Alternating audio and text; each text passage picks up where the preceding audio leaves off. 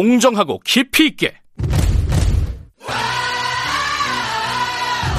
오늘 하루 이슈의 중심.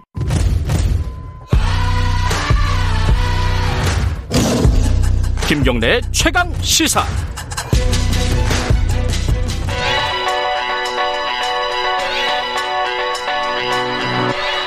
최강 시사 김수민의 눈. 네, 김수민 평론가 나와 계십니다. 안녕하세요. 네, 반갑습니다. 대선 이- 현지 시각으로는 내일인가요? 그러니까 화요일인가요? 그죠? 그렇습니다. 네. 우리한테는 그럼 결과가 언제쯤 나와요? 그건 좀 지나봐야 될 것 같고 네. 이번에 이제 투개표 시스템이 미국에서는 아, 그 한국보다는 좀덜 난리더라고요, 정밀하기 난리. 때문에 예. 네. 자, 오늘 대선 얘기 어, 뭐부터 시작해 볼까요? 네, 세계 대통령 선거라고 해도 과언이 아닌데요. 예. 예, 전 세계적으로 트럼프 대 바이든 어떻게 보고 있는지 음. 이 부분을 한번 세계 각국을 짚어보도록 하겠습니다. 네. 어, 여론조사, 이게 뭐 국내 여론조사, 미국 내, 네. 이런 것들은 많이 들었는데, 세계적으로 여론조사도 해요? 야, 역시 대단한 나라긴 하네. 네, 미국 동맹국 13개 국가의 성인 1만 3,273명 음. 대상으로 해서 6월 10일부터 8월 3일까지 퓨 리서치 센터라고 하는 미국 연구기관이 조사를 한 게 있습니다. 우리나라도 들어가 있는 거고요. 네, 그러면. 근데 이게 어. 트럼프 대 바이든 조사한 게 아니고요. 네. 어, 트럼프의 신뢰도 아, 네. 그런 식으로 조사를 예, 그렇게 조사를 했는데 예. 트럼프뿐만 아니라 전 세계의 각국 지도자들을 도마 위에 음. 올려놓고 조사를 했거든요. 독일의 메르켈 총리 같은 경우에 신뢰도가 76%였어요. 야, 어마어마하네요. 근데 트럼프는 신뢰도 16%, 불신도 83%였습니다. 꼴찌인가요, 그러면? 네, 푸틴 러시아 대통령이 23%, 아, 푸틴보다 낫구나. 시진핑 중국 국가주석이 19%. 시진핑보다 더 밑에예요. 그렇습니다. 어, 신뢰도가? 꼴찌에서 미중 어. 정상이 꼴찌에서 1, 2등 한 거죠. 허허, 참. 근데 이 뭐 이럼에도 불구하고 뭐 네. 세계에는 여러 나라들이 있으니까 트럼프를 지지하는 쪽의 나라도 분명히 있겠죠. 가장 바라는 것 같은 나라는 이스라엘 정부인 것 같아요. 이스라엘. 네, 음. 트럼프 대선 공약이 이스라엘 대사관을 텔아비브에서 예루살렘으로 옮기겠다. 네. 라고 하는 거였는데 실현을 했었죠. 중동의 여러 나라들이 반발하는데도 실현을 했었고 어, 그러면서 중동 정세에도 이제 여러 영향을 끼쳤는데요. 네. 근데 한편으로는 또 이런 게 있어요. 이란 핵 합의를 파기를 했습니다. 음. 그러니까 이란 입장에서는 또 트럼프 정부의 재선을 굉장히 싫어하겠죠. 음, 근데 또. 이란하고 갈등하는 중동 국가들이 또 있기 때문에 아, 적의 적은 또 그렇습니다. 친구다. 그 미묘한 아. 그런 흐름이 있는 것이고 또 예. 트럼프 행정부가 수단, 아랍에미리트 이런 국가들을 이스라엘하고 협정, 평화 협정을 맺는데 또 중재를 했습니다. 네. 그래서 중동 지역에서는 이제 이스라엘과 이란이라고 음. 하는 정반대의 축을 놓고 이제 여러 나라들이 모호한 나라들도 있을 것이고 이리저리 음. 갈리는 나라들이 또 있다고 볼 수 있겠죠. 음.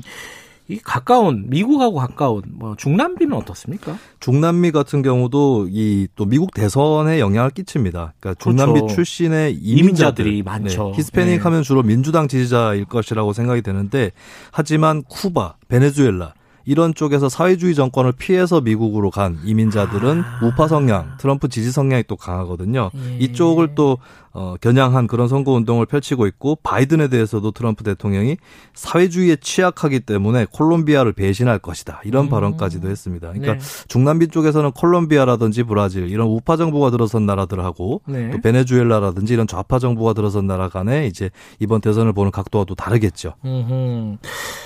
이제 뭐 가장 뭐 중요한 나라 집단 중에 하나가 유럽일 텐데 유럽은 조금 바이든한테 우호적일 것 같기도 하고요. 네. 어떻습니까 분위기가? 뭐 서유럽 국가들이 기후 변화 협약이라든지 이런 것들을 두고 트럼프 행정부와 갈등을 했었죠. 네. 대표적으로 영국 이코노미스트지가 바이든 지지를 선언을 했습니다. 아 그래. 그러니까 외국 언론들은 이제 지지를 선언하는 경우들이 있죠. 그죠? 네, 미국 같은 경우도 네. 뭐 뉴욕 타임즈라든지 대놓고 네. 선언을 하는데 영국에서도 그런 언론이 생겼다는 거고요. 음. 이유는 트럼프가 지지층만을 위한 정치를 했고 음흠. 거짓말을 일삼으면서 규범과 제도의 작동을 저해했고 동맹국에 어, 대해서 멸시를 했다. 음. 이런 이유입니다. 틀린 말은 아니죠. 네.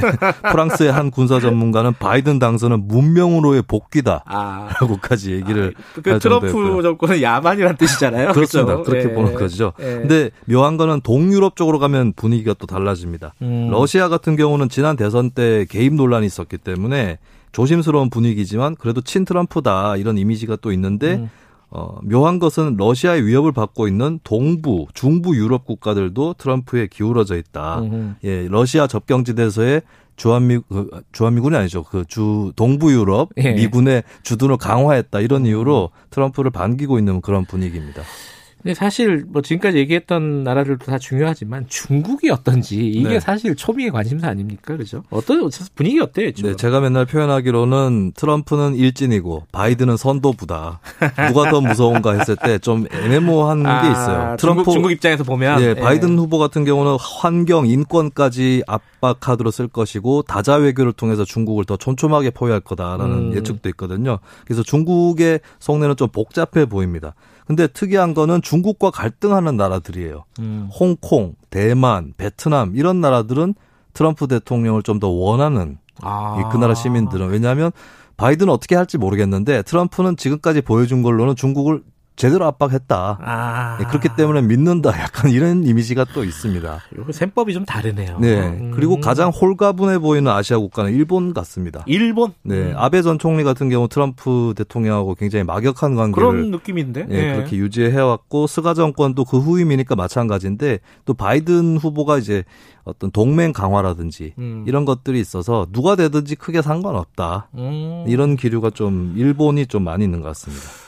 우리도 복잡해요, 그죠? 네, 한국도 많이 복잡한데 복잡한데 어떠, 어떻게 봐야 될까요? 저는 이게 중국어하고 일본어 배우는 거하고 좀 비슷한 것 같은데 무슨 말이에요? 일본어는 배울 때 처음 들어갈 때는 웃으면서 그쵸. 들어갔다가 나올 때 울면서 나온다. 음. 중국어는 들어갈 때 울면서 들어갔다가 나올 때 음. 웃으면서 나온다고 하는데 어, 바이든과 트럼프의 차이도 그건 것 같습니다. 음. 트럼프 같은 경우는 대북 대화를 열어 제치는데 어느 정도 초기에 가는 데는 더 좋지만 음. 어, 어느 정도의 그 수준에 봉착했을 때 그것을 뚫고 나가는 체계적 힘이 좀 약하다. 아, 근데- 트럼프가 일본어다. 그렇죠. 네, 예, 그리고 근데 미국 어. 대토 그 바이든 같은 경우는 이제 민주당이 대북 협상 경력이 훨씬 깊거든요. 음흠. 그런 게 있어서 처음에는 이제 대북 적대 기조로 가더라도 어느 정도 구간을 통과했을 때는 체계적으로 진척할 수 있다. 음. 이런 차이가 또 있어서 한국 입장에서도 또 애매한 네, 음. 그런 미국 대선이 될 것 같습니다.